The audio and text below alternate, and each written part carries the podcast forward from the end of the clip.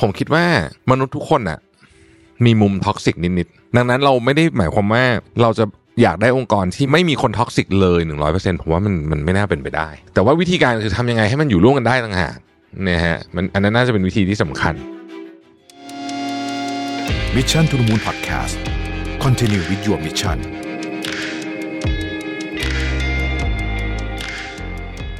สวัสดีครับ ยินดีต้อนรับเข้าสู่ Mission to the Moon Podcast นะครับคุณอยู่กับโรบิทานุสาหะครับ วันนี้บทความจาก entrepreneur.com นะฮะชื่อว่า five types of toxic employees and how to deal with them นะฮะน่าสนใจนะครับเป็นบทความที่ผมอ่านแล้วผมว่าเออ ก็แหมมีความตรงไปตรงมาทีเดียวนะฮะว่าพนักงานที่นี่คือจากมุมมองขององค์กรนะ มุมมองของ HR ก็ได้นะครับว่าจะทำยังไงให้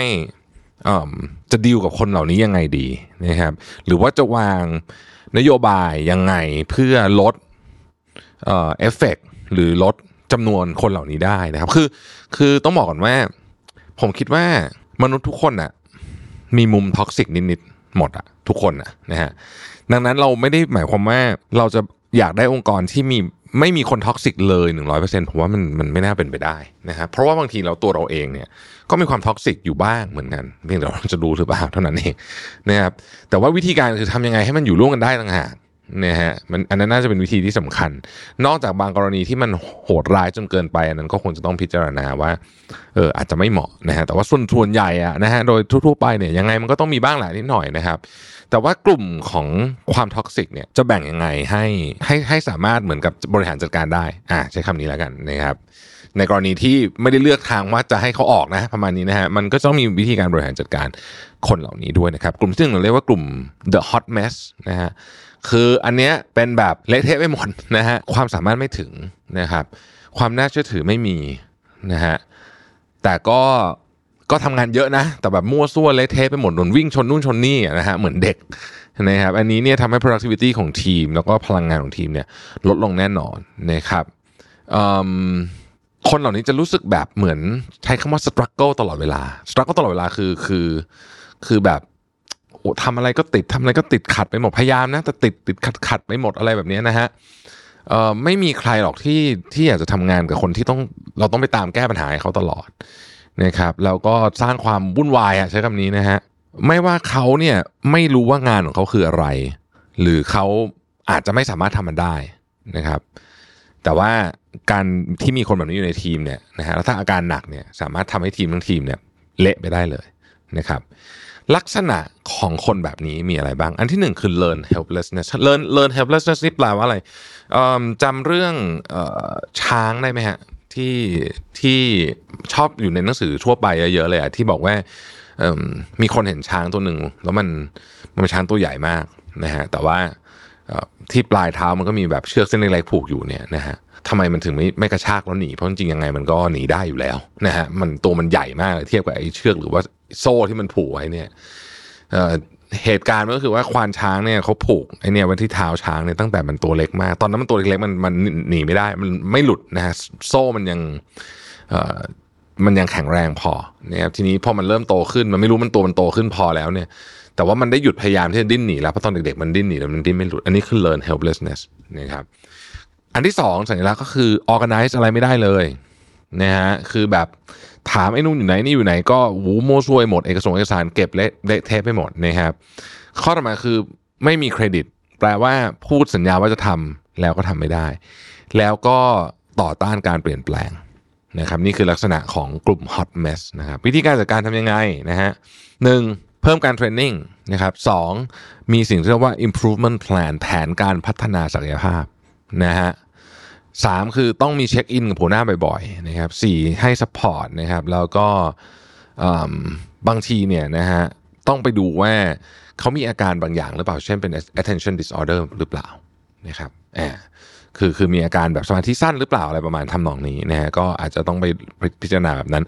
สิ่งที่น่าสนใจนี่อันนี้อันนี้ผมว่าน่าสนใจมากนะฮะเขาบอกว่าในปี 2013เนี่ยมันมีงานวิจัยอยู่ชิ้นหนึ่งนะครับบอกว่า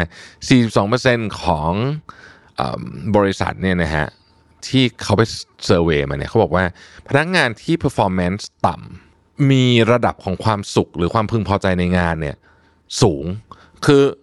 มีคนเยอะมากเลยที่ performance ต่ำแต่ว่าพึงพอใจในงานสูงนะครับแล้วก็บอกว่าบริษัทเนี่ยเป็นที่ที่ทำงานได้ดีหมายถึงว่าที่ที่เป็น great place to work อะที่ที่แบบน่าทำงานด้วยนะครับแปลว่าอะไรแปลว่าหลายครั้งเนี่ยนะคนที่มีความสุข ในองค์กรเนี่ยนะฮะอาจจะไม่ได้เป็น indicator ของเรื่อง performance ก็ได้อ่าสิ่งเขาจะบอกคืออย่างนี้ คือบางทีคนที่มีความสุข ก็เป็นคนที่ perform ไม่ดีนะแต่ว่าไม่ได้เสมอไปนะครับกลุ่มที่ 2 คือ slacker ชื่อนี้ก็บอกอยู่แล้วนะฮะว่าคือไอ้กลุ่มที่เรียกว่ากินแรงเพื่อน ใช้คำนี้ดีไหมกินแรงเพื่อนนะฮะก็คือยังไงไม่รู้อะจะหาทางทำงานให้มันน้อยที่สุดนะครับแล้วก็ไม่ได้น้อยแบบไม่ได้น้อยแบบฉลาดนะไม่ได้ work smart แต่ว่าไม่มีความรับผิดชอบนะฮะ ไปกินพลังงานกินแรงชาวบ้านเขาหมดนะครับ แล้วก็ทำงานก็ทำไม่เรียบร้อย เดี๋ยวคนก็ต้องมาตามเก็บให้นะครับแล้วก็ไม่สนใจอะว่าเพื่อนร่วมทีมจะว่าไงนะฮะแล้วก็เดี๋ยวหาวิธีเอาตัวรอดเอาไปวันๆเอานะครับลักษณะของกลุ่ม slacker คือ 1 มี motivation ในการทำงานที่ต่ำมากนะครับจะไม่มีการ initiate อะไรใดๆทั้งสิ้นนะฮะสองนะครับไม่เคยสนใจ deadline นะฮะชอบจังเลยเนี่ยนะฮะสามเนี่ยคือเป็นคนที่เก็บ ใช้คำว่า time keeping คือไม่รักษาเวลานะครับแล้วก็อยู่บนออนอยู่บนออนไลน์นะเยอะนะฮะเล่นโซเชียลมีเดียอะไรพวกนี้เยอะนะครับแล้วก็ถ้าสมมติว่าเบี้ยวได้นะฮะหรือหรือหนีอะไรได้เนี่ยจะทำตลอด แต่ว่าแบบ เดี๋ยวก็ลาป่วยเดี๋ยวก็อะไรอย่างเงี้ยประมาณอารมณ์แบบนี้นะครับ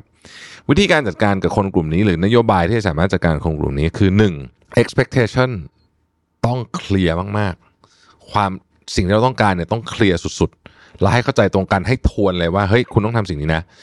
สองต้องพูดหรือมีวิธีวัดความรับผิดชอบนะครับสามมีการคล้ายๆกับรีวิวแบบไม่บอกก่อนนะฮะคืออยู่ดีก็ขอรีวิวงานเลยอย่างเงี้ยนะครับสี่คือเอ่อให้รางวัลแล้วก็ recognize เรื่องของความพยายามนะนะฮะเขาบอกว่า low productivity นะครับ low productivity เนี่ยนะฮะ มันมันเป็นสิ่งที่เหมือนกับซ่อนอยู่นะครับในในกิจกรรมของวันทั้งหมดเลยนะครับเขาบอกว่าถ้ามาดูแล้วเนี่ยนะฮะในหนึ่งปีเนี่ยนะครับบริษัทต่างๆเนี่ยเสียเงินในช่วงที่ควรจะเป็นเวลาทำงานนะฮะกับคนที่ไปเล่น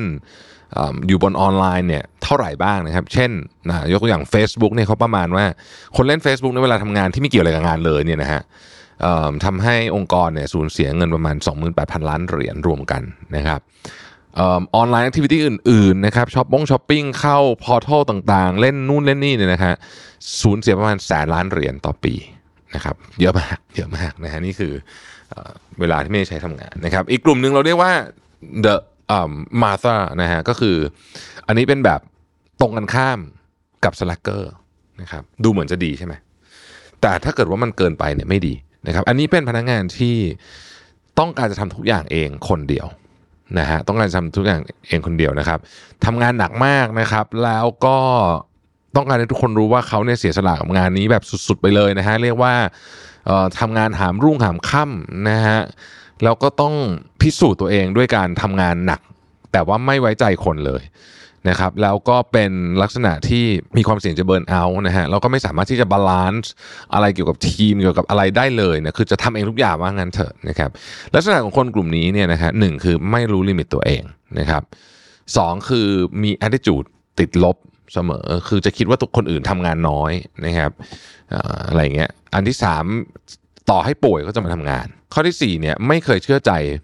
เพื่อนร่วมงานหรือเพื่อนร่วมทีมเลย ข้อที่ห้าคือ มีโอกาสสูงมากที่จะเบิร์นเอาท์นะครับวิธีการแก้ปัญหาคนกลุ่มนี้คือหนึ่งต้องบังคับการดิลิเกตงานนะฮะการนะครับบังคับการมอบหมายงานนะครับสองคือพยายามทำให้เห็นความสำคัญของการทำงานเป็นทีมนะครับสามบังคับให้ลาหยุดเนี่ยสี่อาจจะพาไปอืมต้องต้องใช้คำว่าไปไปทำกิจกรรมที่มีเป็นการคลายเครียดบ้างนะครับ แล้วก็ห้าคือทำยังไงก็ได้ให้การวัดผลของเขาเนี่ยมันเกี่ยวข้องกับทีมมากกว่า ความพยายามส่วนบุคคลนะครับ อีกการหนึ่งคือกลุ่มที่เรียกว่า the socialite นะฮะอันนี้คือแบบเป็นกลุ่มคนที่ลักษณะคือสนุกสนานเฮฮานะครับเป็นเพื่อนกับทุกคนนะฮะทำเหมือนกับว่างานเนี่ยเป็นเป็นปาร์ตี้ส่วนตัวหรือว่าเป็นเป็นเป็นคล้ายๆกับเวทีของตัวเองนะครับอาอาจจะคุยโทรศัพท์คุยเล่นหลักๆเลยคือ gossip gossip นี่เป็น first priority นะฮะแล้วก็ อันเนี้ยชีวิตก็จะวนๆอยู่กับเรื่องของการกอสซิบนะครับเรื่องของออการทำงานอะไรที่ไม่มีสาระนะครับ อะไรพวกนี้เนี่ยนะฮะพนักงานกลุ่มกลุ่มนี้เป็นกลุ่มที่แบบมีมี charisma นะหมายถึงว่าคนคนเพื่อนเยอะนะฮะแต่ว่าอันนี้ก็เป็น toxic ประเภทหนึ่งนะครับ ลักษณะของคนแบบนี้นะฮะหนึ่งไม่มีโฟกัสสองเสียงดังนะครับ เป็นตัว distract ชาวบ้านนะฮะสาม มมีวิธีการทำงานที่แบบไม่มีหลักคิดไม่มีหลักการนะครับสี่คือชอบดราม่าในออฟฟิศมาก ๆ นะฮะ แล้วก็มีการทำงานที่ unprofessional คุณภาพงานไม่ได้นะครับ วิธีการทำยังไงนะฮะ อันที่หนึ่งก็คือต้องจัดการเรื่องของ redirection นะ คือต้องบอกทิศทางบ่อย ๆ นะครับสองคือต้องบอกเลยว่า เฮ้ย อะไรคือพฤติกรรมที่รับที่องค์กรรับไม่ได้นะครับ สามคือต้องต้องต้องกำหนดกฎเกณฑ์ชัดเจนอะว่าคุณจะโซเชียลไลซ์ประมาณไหนนะครับแล้วก็หาวิธีการเอาไอ้ energy ของเขาเนี่ยนะฮะออกไปในทำในทางที่ถูกต้องมากขึ้นนะครับ กลุ่มสุดท้ายคือกลุ่ม sociopath นะฮะกลุ่มนี้น่ากลัวสุดนะ sociopath เนี่ยจริงๆเขาบอกว่ามันมีประมาณ 4%ของประชากรนะครับที่ของประชากรเลยนะ ถ้าเกิดว่าเราดูประชากรเนี่ยที่เป็นเราสามารถ classify ได้ว่าเป็น sociopath นะครับ คนที่เป็น sociopath เนี่ยจะไปที่ไหนเนี่ยจะทำลายล้างสุดๆนะฮะคือทำลายล้างแบบมีแผนการด้วยนะทำให้การทำพื้นที่ทำงานเนี่ยเป็น environment ที่ที่ไม่ดีอะนะฮะเป็น environment ที่ไม่ดีสร้างบรรยากาศการทำงานที่ไม่ดี